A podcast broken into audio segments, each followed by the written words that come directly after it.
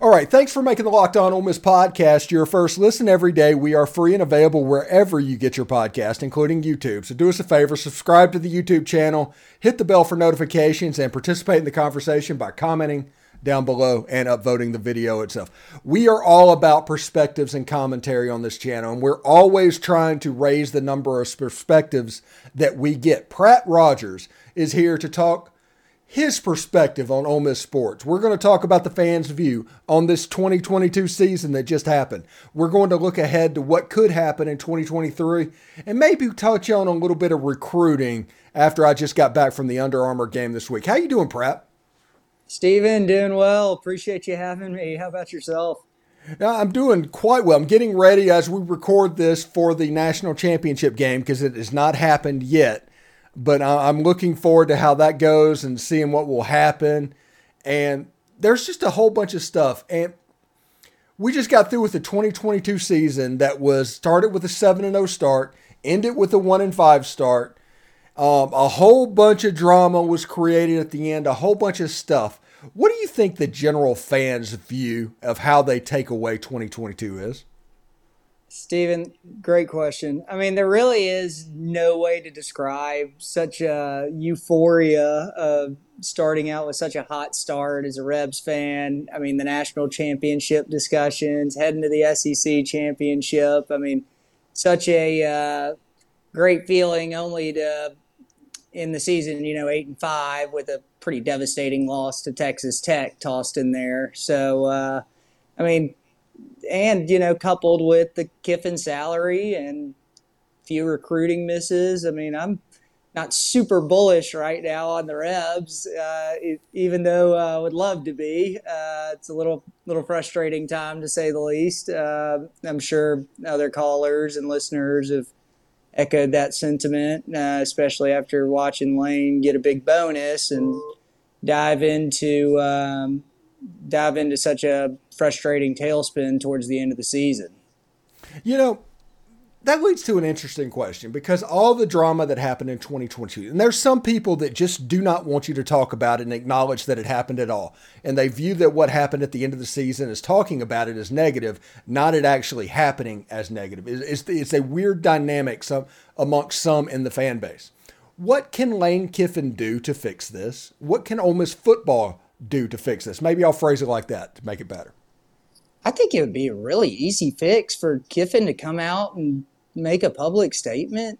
Steven just stating he doesn't even have to make an apology statement or anything like that. Everybody in the world is interviewed for other jobs or entertained other jobs. That's not a, uh, a sin to do in the coaching world. But how easy would it be, as as much of a figure as he is on Twitter, just to put out a simple tweet and say, "Guys, I'm so happy to be here in Oxford." uh, you know, and settle down the fan base, especially after you know what great success we've had in the NIL world right now. I mean, gosh, that sure would be a great way to kind of rally the troops and uh, raise more capital in that facet alone, even if it's not uh, true intention. I think that would be a super easy thing to do to to bolster the program at a minimum, Stephen. You know, there's some conspiracy theories that are out there, and and believe it or not, over this Kiffin thing, conspiracy theories have developed um, that says he kind of let it play and he slow played this in order to raise the NIL money he did, and you can see how that resulted in happening. Do you believe in the conspiracy theory? Or are you just happy that we have that much in the NIL and that Ole Miss people are willing? It's like, hey, don't cast a um, eye elsewhere. We got a pretty good thing going here, right? Well, I mean, if that's the case, Kiffin's playing chess and everybody else is playing checkers, as right. he's been known to do. But mm-hmm. um, quite frankly, I just I think it was kind of the fan base just rallying around a cause. Honestly, Stephen. I mean, I'd pivot that question back to you and take your opinion on it as well. But mm. Uh, my philosophy is look, we were winning at the time. People wanted Kiffin to stay. People still want Kiffin to stay, as do I. I think he's a great coach um, and a good recruiter, and uh, I think he's going to put the Rebels in the best chance to win. Um, but I I think it's a little bit of a stretch to say that that whole uh, you know month long saga was for NIL purposes. What I think happened, and I have no sourcing on this whatsoever. This is just what I think um, happened. Is Auburn came at Lane Kiffin with everything they had, and they offered him a Jimbo Fisher like contract, like 120 million over 10 years or 12 million dollars a year, something ridiculous, all guaranteed. When the contract actually was delivered and they looked at it, it was not a Jimbo Fisher contract. There was a buyout attached, and that changed the calculus. Before, it was a stupid amount of money that he would be foolish not to take seriously. And they had let it go so long thinking it was that, that when it wasn't that, I think Auburn might have pissed off Lane Kiffin because Lane's not silly. He knows that bridges were probably burned on this side. But Auburn doing that to him probably made a little bit of an enemy, honestly, of what's going on. Now, Lane can fix all of this because wins if Ole Miss goes out and wins 10 games in 2023, all of this is gone. It, it, nobody's going to care about anything that goes on. But if Ole Miss goes 7 and 5, Lane needs to, for lack of a better word, kissing babies. He needs to go out on the Rebel Road trip. He needs to do whatever he can to let everybody knows that he's happy where he is. And not just ha- say it, people believe it. That, that's the important part because coaches pine box it all the time.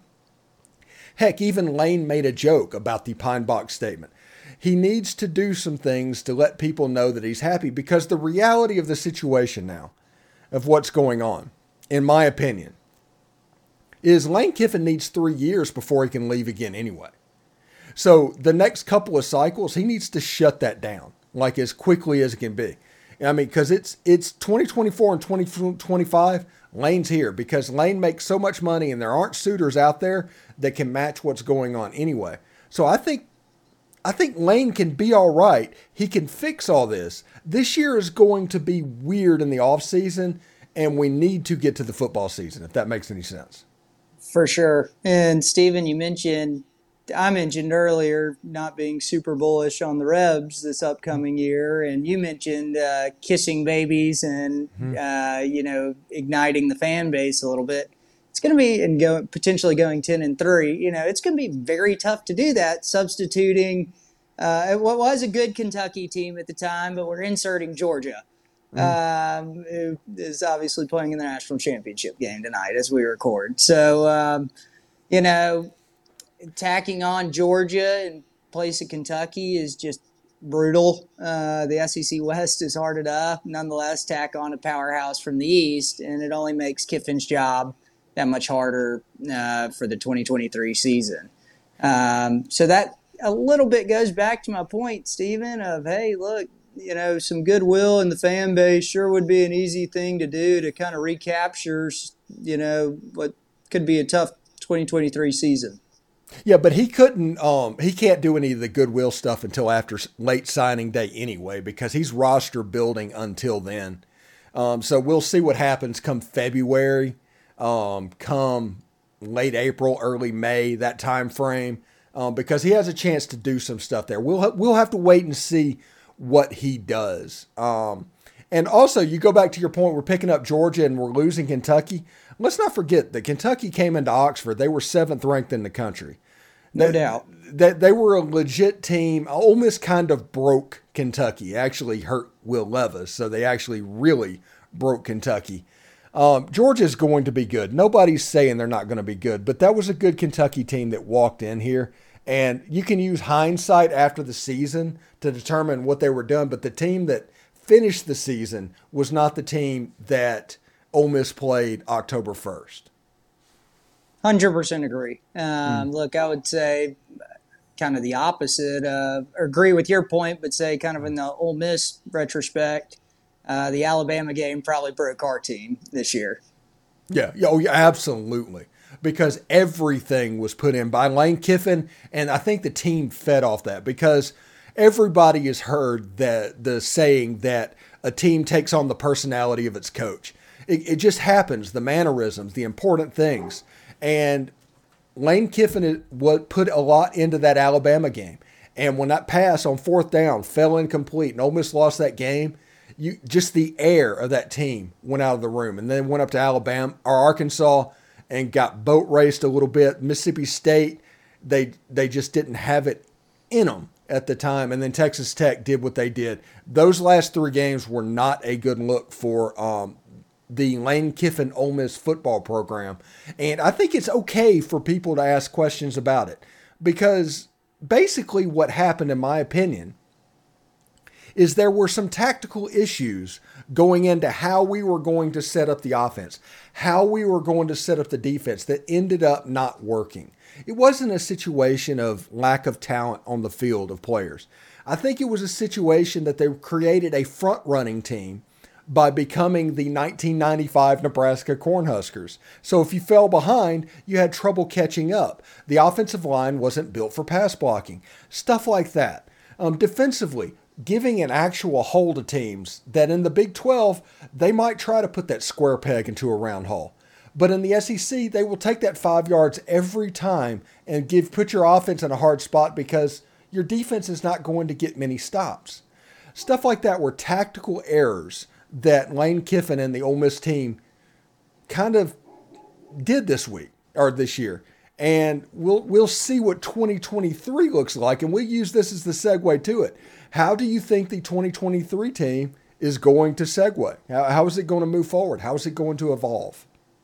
Well, I think from an average fan perspective, everybody would say probably get rid of the three down lineman set. Um, I know a lot of people are pretty frustrated with that and would like to see a regularized base package defense. But uh, I know there's some talks about you know shuffling up the defensive coaching staff and things along that nature. Um, but I think that would be a pretty easy, quick fix. I would hope, especially if you bring in a new D coordinator. There's been some talks of that, as you and I kind of discussed before the, before we went live. But um, I mean, I think that's a an easy fix. Um, you know, obviously we're not going to have Zach Evans to rely on this year, um, so I think that kind of uh, forces Kiffin to throw the ball more, just due to lack of op or due to lack of Zach Evans now. Obviously, we're we've got Kendrick Ruscano and uh, a few others back there that I think could be a great substitute, but nobody's replacing Zach Evans, obviously, in this offense. Thank God we've got Quinshon Judkins for the foreseeable future. Yeah, and they got the commitment from Caden Prieskorn from Memphis to come down as a transfer as a tight end. I think that's a big piece for this offense um, in 2023 because now it's not so reliant. The middle of the field is not reliant on Michael Trigg.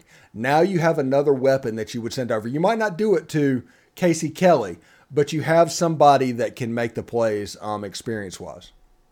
And look, I think um, the tight end from Memphis will absolutely come in and push Trigg, no doubt. I mean, it sounds like Trigg's got all the talent in the world. I think everybody would agree with that, but um, maybe hasn't been there um, at a commitment level and buying into the program like he should. And uh, somebody coming in and pushing for his job definitely uh, would absolutely make me do make me work a little harder. Yeah, and, and and everybody needs to remember, and I've said this on the show several times. At Michael Trigg and Jackson Dart's career at this point, Matt Corral was getting benched, and we didn't know if he was going to go to Oregon. The 2020 season hadn't even happened. The 2021 season hasn't happened. So these are young guys. So I just give them a little bit of time moving forward. Um, before we get out of here, let's talk a little bit about the 2024 recruiting class. Kamarion Franklin's come to mind. There's who are the players from Mississippi that kind of has your attention going into this class? Well, Stephen, I was kind of excited just doing some high level digging the other day before you and I talked that um, it, uh, kind of a consensus site wide agreement that there are seven players inside the state of Mississippi inside the top, I think 300 ESPN 300 guys. And, you know, usually I equate those, you know, a low four star or higher, which is really encouraging. Obviously, the Rebs probably are not going to land all of those guys, but you like to see him in the running for the top guy, um, like Franklin, who's a gosh, I think he's the number 29 prospect in the nation. I mean, uh, even ranked higher than Suntarine Perkins. Um, so at that point, you sit there and say, hey, if it looks like a pretty good 2024 talent uh, class, talent wise in Mississippi. If Ole Miss can, um, you know, push on a few of those and um, really lock them in, that would be a, a great way to really alleviate the fan base a little bit. Yeah, it, it's honestly it's a weird situation with the way that Kiffin recruits and what he does. It, it seems like it's a pretty good year in the state of Mississippi, which means Kiffin kind of needs to handle a little bit of business. When you have a, for lack of a better word, an interim staff, a new staff in Starkville, it's all there for Lane Kiffin to go. Now we realize that Zach Arnett is familiar to everybody and what's going on, but there's some high, more hiring up there than I thought there would be. Zach has a chance to be a really good coach, but you have a chance to have the relationship win in the state of Mississippi, and I'm I'm really curious to see how that goes.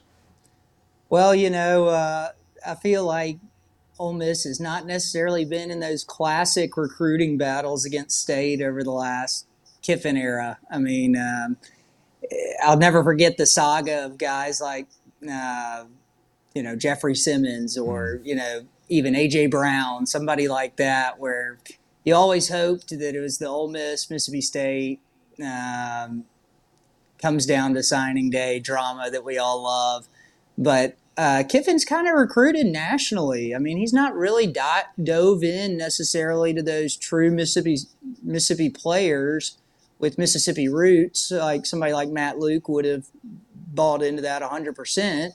Uh, Kiffin's kind of recruited nationally, and you know I think there's pros and cons behind that to where he's got the connections um, throughout the nation to go and pull top talent.